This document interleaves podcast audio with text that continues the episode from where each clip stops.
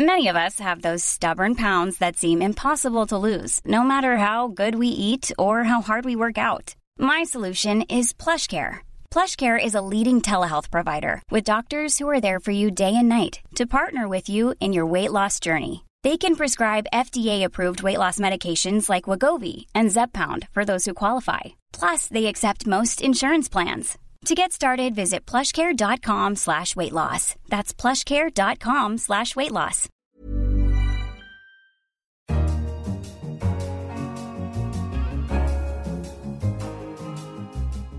Hello and welcome to Babbage on Economist Radio. I'm Kenneth Cukier, a senior editor at The Economist, and coming up on today's show, should Google and Facebook report to government regulators on how they police the news content? I think the platforms must be beginning to accept that governments will want to try to exert some regulatory authority. We speak to Dame Frances Cairncross about her recent review.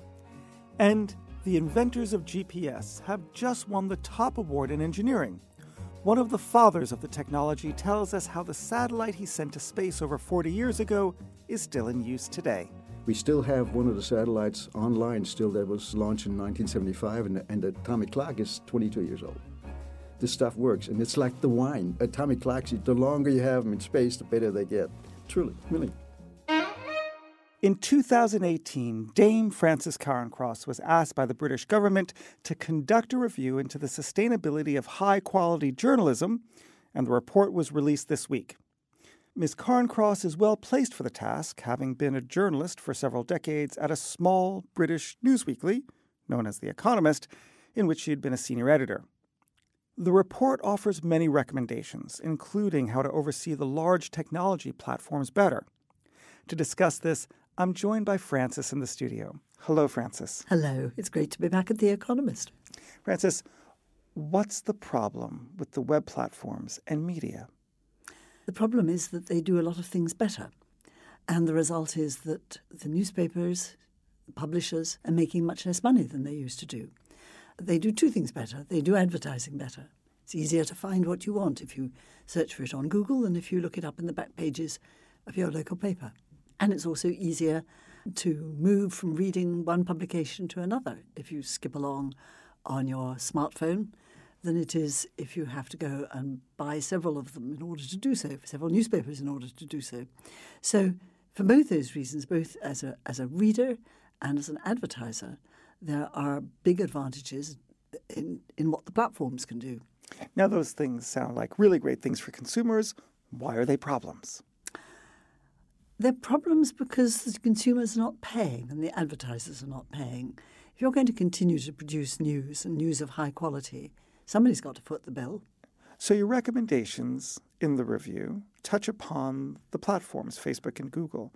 Explain what you say about them and how you came to that conclusion. Well, that's a very big question. There are three recommendations that I think they uh, particularly will affect them. One is I heard from a lot of publishers that they felt the deal they got with Facebook and Google was not fair and they wanted me to pursue the sort of scheme that uh, the Germans tried and the Spanish tried a few years ago of getting them to pay for the copy that they showed. I thought a lot about this. I felt that it was a commercial transaction in which it was rather difficult to get government to intervene directly.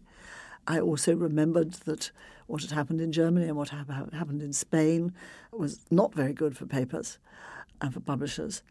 So I suggested another way forward, which is that the platforms should draw up codes of conduct of how they will manage their relationship with publishers.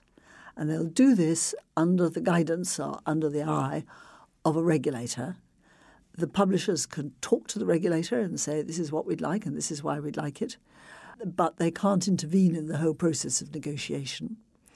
And then the regulator will sit them down in a locked room and tell them to get on with deciding how they want to go forward. And there are lots of things that, and I'm joking about the locked room, of course, but of course. metaphorically locked. And I'll hope that they'll come up with something. So that's one suggestion. A second one is to say that the the market for online advertising is pretty opaque. Everyone says that. Some people think it's uh, used the word murky. I'm not sure how murky it is, but I think it would be a very good thing if the Competition and Markets Authority in Britain had a good look at it. In Australia, the Commission, which has just been looking at these questions, is going to do the same thing.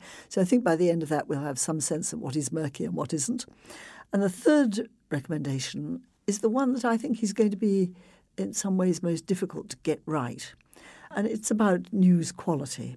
I notice that the platforms are already much more concerned to try to make sure that they aren't showing disinformation or misinformation or fake news to their readers.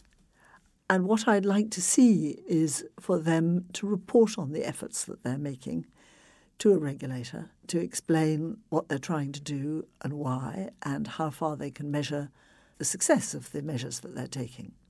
So, this is not telling them to do anything except measure and report and I think that that would be very helpful. It might just build trust in the platforms, or it might not. But it would, in a sense, give them an incentive to think about what they're doing and how they're setting about it.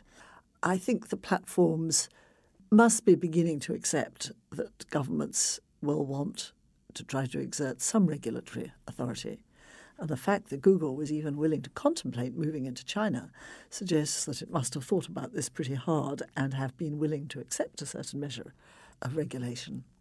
Critics might look at your review and pose the question Is she trying to protect media, or is she trying to protect a certain business model from the 20th century around media? How do you respond to that criticism? I don't think either of those things are true. I'm aware that this is a changing technology and its functions are changing. And we don't know now where it will have gone to in five years' time. What we've got to protect is not the particular technology or the particular way of doing things. What we have to protect are the most desirable and, and publicly important outcomes and make sure that those are still available. It's the protection of what I've called public interest journalism that really matters rather than the form that it takes or, or where it goes to. Now, I'm mindful of the fact that you're not foreign to a newsroom. You were a senior editor at The Economist. And I wonder what your former self would say to the solutions that you've put forward. In your report, the term intervention comes up 56 times. The Economist is very wary of intervention. It is wary of intervention, and that's why I hope that my former self would read the report all the way through rather than just look at the conclusions. Um, in the days when I was Britain editor of The Economist, I would certainly have expected the journalist writing on that subject to have gone the whole way through and to have understood what the case for intervention was. And the case is built around public interest news, about the kinds of news that are important for supporting a democratic government. Not the government, but the, the whole structure of democracy in a country. This is what the press have traditionally done. They've spoken truth to power. Thomas Jefferson understood this. He said, if, you, if I had to choose between having a government and a newspaper, I would have a newspaper. Uh, so, news publishing really is a central part of making a democracy work. If the market can't sustain news gathering, then you have a choice. You either allow it to fizzle away, or you look for ways to intervene and you try to make them as hands off as possible, as long distance as possible. But you've got to find some way of keeping it going until you see if something else is going to emerge that will continue to do the job. Frances, thank you very much. Thank you, Ken. You're listening to Babbage from The Economist. If you like our podcast, consider listening to all of them, including the new one that recently launched, The Intelligence, available every weekday and hosted by Jason Palmer. Our next guest also has concerns about social networks and their regulation. This is somewhat surprising, given that he was an investor in Facebook and a one time advisor to the founder, Mark Zuckerberg. Roger McNamee's new book is called Zucked Waking Up to the Facebook Catastrophe. He sat down with Gady Epstein, the Economist's media editor, to explain why he thought that the social platform's flaws outweigh its benefits to society. Roger, thanks for being here. My pleasure. Your book is a fascinating look at what is probably the world's most important company right now. Tell me why you wrote it. I've been a technology investor and optimist for since 1982. I was lucky enough to meet Mark Zuckerberg when the company was two years old in 2006. I gave him some good advice, became one of his mentors, spent three years as an insider at the company, brought Sheryl Sandberg in. I wind up becoming basically a cheerleader, loving this company, and being very proud of it until 2016 when I saw things going on over the course of that year, both in an electoral sense, in a civil rights sense, and a financial sense that were just totally not fitting my worldview of what Facebook should be doing. And I didn't understand it. I went to Mark and Sheryl and said, There's something wrong here. And thinking they were the victims. They were polite. They did not, however, acknowledge that there were systemic issues. They didn't follow through on them. Let's be clear here. You wrote actually a pretty detailed memo to them, an email. It basically was talking about the business model and the algorithms, essentially giving bad actors the ability to harm innocent people. It created a lot of attention, and somebody had to write a book to amplify the signal. I started in March of 2018, and uh, three weeks later, Cambridge Analytica happened, and all of a sudden, what was a interesting conversation nationally became a global firestorm, and right. the book publisher suddenly went, "Hmm, this is more interesting than we realized." And I looked at it and went, "This is way scarier than I realized." And as we sit here today, uh, what worries you most about Facebook, and do you think that what worries you most about Facebook can be solved? My worry now is way more than Facebook. That it's really the business model that Facebook and Google have for all of their operations. So that includes Instagram, that includes WhatsApp, and includes YouTube. That that model is really based on massive surveillance, on this manipulative psychological stuff that basically first captures people's attention and then puts them in this weakened state where they can get addicted and therefore manipulated by others. And what scares me the most is we're now going into the world of smart devices, you know, Alexa powered appliances and cars and things. We're going into a world of artificial intelligence. And it's analogous in The Wizard of Oz to going from Kansas to Oz. You're going from sepia to full technicolor. The all of the problems that we saw in 2016 will be magnified so intensely. The surveillance of Alexa-based devices is terrifying, and in AI, the absence of discipline and responsibility that the vendors are taking is resulting in all of the implicit bias of the human world being brought into black boxes you can't appeal. And it's all being applied to things that take away the fundamental elements of humanity. You know, white collar jobs. It's taking away, uh, you know, what we think with filter bubbles, and it's going after the things we enjoy and buy with recommendation engines. And instead of doing what technology should do, which is to empower us and to make us more capable with what Steve Jobs used to call bicycles for the mind. So, what can be done here? Is it a matter of persuading leaders in Silicon Valley, leaders of Facebook, Alphabet, Google, YouTube, uh, to change? Is it a matter of forcing change upon them? I'm part of a small team that have spent the last two years trying to persuade the leaders of the valley to make the change from within. I'm no longer optimistic about our probability of success there.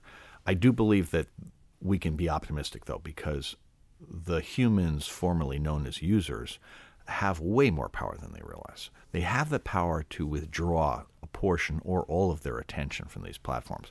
There are substitutes for a lot of activities. You don't need to do school groups on Facebook. There are a lot of other ways to organize groups. You could share photographs with family on email. So there are ways to withdraw a portion of your attention that would be really meaningful. You don't have to engage in political arguments. But also, as individuals, we have tremendous political power. I think there's great awareness around the world, certainly in the EU and the United Kingdom. Uh, they've taken a leadership position in, in standing up for the rights of, of their citizens. And in the U.S., there's now a very rapidly growing awareness that this is an important thing. And each of us can bring pressure to bear on our on the civil servants who, who represent us and on the elected officials who represent us to to take care of, of, of these problems what would be the most effective, like let's say one, two, three bits of re- regulation? So I think we need to recognize that there are problems related to the mental health of the users. There are problems related to democracy, privacy, and the economy. The simplest, easiest technique to start with uh, in Europe would be antitrust. In the U.S., it's going to take a little more work, but antitrust is really important because the problem of these companies is they're, that they're focused on uh, their needs, not the user's needs, and we need to get back to products that focus on the user needs, which requires creating space for competitors to develop. Right now, they are just blocking all the sunlight, so no startups can compete with them. So use antitrust to do that, and that's super, super important. Uh, the second thing is we need to have rights of data ownership. Reside with the person whose data is involved. And really importantly, they have to have the ability to control how things are used. And there need to be certain rules that there are some kinds of usage that are just plain inappropriate all the time. And, you know, for example, I think in political context, you don't want micro targeting of political ads the way it's been done because that's too manipulative. Uh, those are the two places that I would start. And the third one that I would add is protections for children. That this technology is causing all kinds of developmental issues. We ran an experiment thinking that exposing kids to technology early was going to be a good thing. We now have a lot of data that says that, generally speaking, that's not correct. And you want to radically restrict not only how much usage they get, but where. You, for example, except for special needs kids, you don't want devices in classrooms. You want kids learning how to pay attention. You want kids learning to have social interaction. And so the kids piece is another place that I would really emphasize. That was Roger McNamee talking to The Economist media editor, Gady Epstein. Finally, this year's £1 million Queen Elizabeth's Engineering Prize has been won by four individuals who played key roles in developing GPS, the Global Positioning System.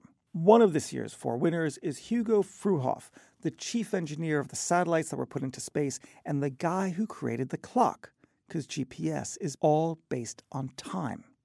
And he's here with me in the studio. Hugo, congratulations on your success. Thank you very much. So, how is it that GPS was created, and what was your contribution? How much time you got? exactly. Uh, my boss, uh, Richard Schwartz, who has also uh, won uh, this award, uh, he kind of uh, made my career. He said, "You're going to be chief engineer," and and I said, "Well, I never built a big satellite before. We were playing around with small spy satellites at the time." And he says, "You can do it." And I, I think I froze, my knees shook, and I went to work. And so we designed an extremely capable satellite. The function of the satellite and the basic structure has not changed since 1970. Now, when you began working on the GPS satellites, were you allowed to tell others that you were doing? Yes, the GPS was actually uh, completely open. We, we even published the accuracy of the military signal. Did the success of the GPS satellites surprise you? Yes, Bill Clinton was president. and He began to realize the potential uh, market for, for this sort of thing. And he wrote a presidential directive, and you guys are going to stop degrading this commercial signal. And then while you were sleeping, it went from 150 meters to about, about a meter or two. I remember that. And the car market and the cell phones actually blew a, a, GPS into the you know in, into the world, into the universe. And today we know what it can do. And GPS is still being improved. Actually, uh, yes and no. Without uh, overstating the case, uh, we had, had no need to change the signal structure since 1973. Now, I don't know if anybody can beat that record. What, it, where the improvement is coming from is the atomic clocks, which is sort of my bag. I was the chief engineer on the satellite as well as the atomic clock, but my contribution is probably more on the clock side. So the improvement is coming in two ways. One, is the atomic clocks uh, working a factor of 100 more accurate than in the 1980s. And that is just refining physics. Physics isn't like a computer; it gets old next year. You know, it's you you kind of refine physics, and it, the laws don't change. And the military is making some improvements, uh, which I know uh, you know want to get into. But uh, essentially, there's 32 satellites coming up, and uh, and the other main improvement beside the clock is the longevity. You know, these satellites are now designed for 15-year life. Even when uh, we started with the original satellites, we still have one of the satellites online still that was uh, launched in 1975, and and the atomic clock is 22 years old. this stuff works. And it's like the wine. Atomic clocks, the longer you have them in space, the better they get. Truly, really. What's next? If you were a 25 year old engineer thinking about the future, where would you put your talents to think about the great next great engineering grand challenge? Okay, I may be too old uh, to uh, give you a good answer, but to me, uh, GPS is just beginning.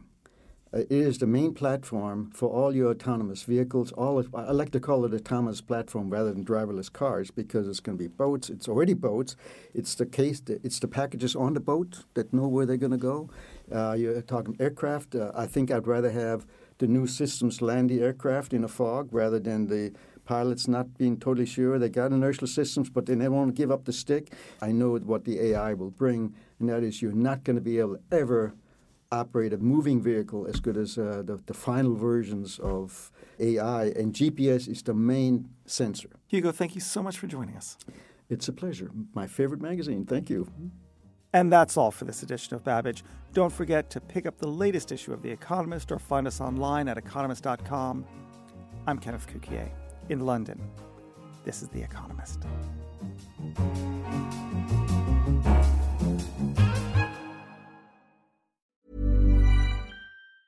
Hi, this is Janice Torres from Yo Quiero Dinero.